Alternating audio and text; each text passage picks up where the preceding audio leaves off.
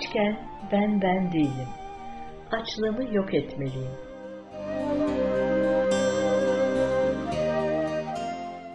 Yazan Emine Kamçı Emine Kamcı et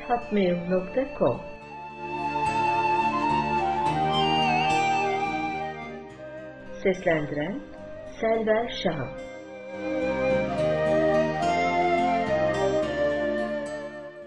Saat 16 sıralarında yorgun argın eve geldim.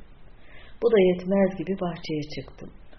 Yerlere dökülen yaprakları toplayıp ardından da taşlığı bir güzel yıkadım. Bu arada bahçenin küçük sahipleri de çevremi sarmıştı. Hele bir tanesi vardı ki bahçeyi sahiplenmekle kalmamış, beni de kendime sahip seçmişti. Oysa benim resmi olarak bir tane kedim vardı. Onun da adı Kuzu'ydu. Kuzu bahçeye çıkınca içeriye almak için ona seslendiğimde pencerenin önüne öteki geliyor, ellerimin altına girip kendisini sevdirmeye çalışıyordu. Ben de ona, sen kuzu musun? Sen kedisin. Senin adın kedi diyordum. Her neyse, bu küçük açlara gidip evden makarna getirdim ve karınları iyice doydu.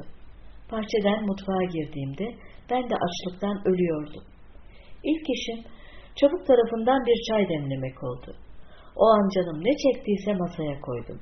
Çemen, dolma, salatalık, zeytin, reçel vesaire. Bir de eve gelirken aldığım çiçek ekmeklerden birini masaya koydum. Çayımı doldurarak sonunda ben de sofraya kuruldum. Fakat ne yaparsam yapayım, ne yersem yiyeyim bir türlü karnım doymuyordu. Neredeyse çiçek ekmek bitmek üzereyken bir kase reçelin de dibi görülmüşken hala açlıktan kıvranıyordum.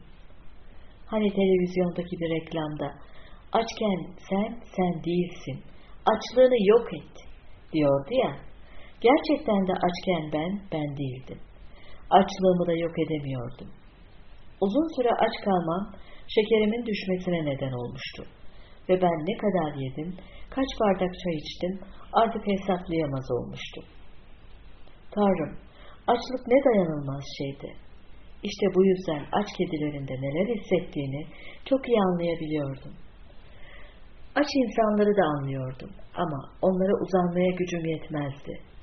Bu küçük yaratıklar zararsızdı. Minnet doluydu. Azla yetiniyorlardı. O minik yürekler sevgime, sevgiyle karşılık veriyorlardı. Aylar sonra bu kedi adındaki kedi hamile kaldı ve bir süre sonra da doğurdu. Başka bahçeye yavruladığından doğum anını göremedim. Fakat kendisini benim kedim sanan bu kedi çok kötü bir şey yaptı. Daha yavruları memedeyken onları getirip bizim bahçeye attı. Kendisi de her gün yukarıdan onları izlemekle yetindi. Nasılsa karınlarını doyuran biri vardı. Arada kendisi de yavruların yemeklerinden gizli gizli nasipleniyordu. Yavrular öyle küçüklerdi ki sanki iki minik yumaktılar. Sarı beyaz renklerini annelerinden almışlardı. Daha miyavlamasını bile beceremiyorlardı.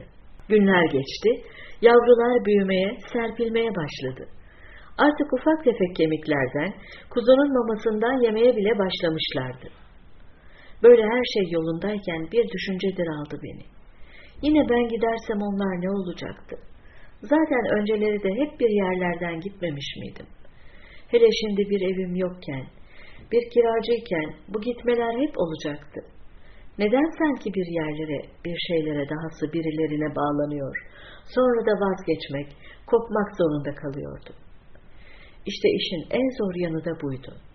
Oysa bağlanmak, sevmek, o güzel anı yaşayabilmek ne doyulmaz bir hazdı. Demek yaşam böyle bir şeydi. Hem veriyor hem alıyor. Var ediyor, sonra da parçalayıp yok ediyordu. O halde sorun yaşamda değil, bende, bizdeydi. Aslında çözüm de bizde. Herkesi, her şeyi olduğu gibi kabullenişteydi çözüm. Bahçenin yeni sahipleri büyüdükçe ortalığı da çok kirletiyorlardı. Zaten yeteri kadar gelişmişlerdi.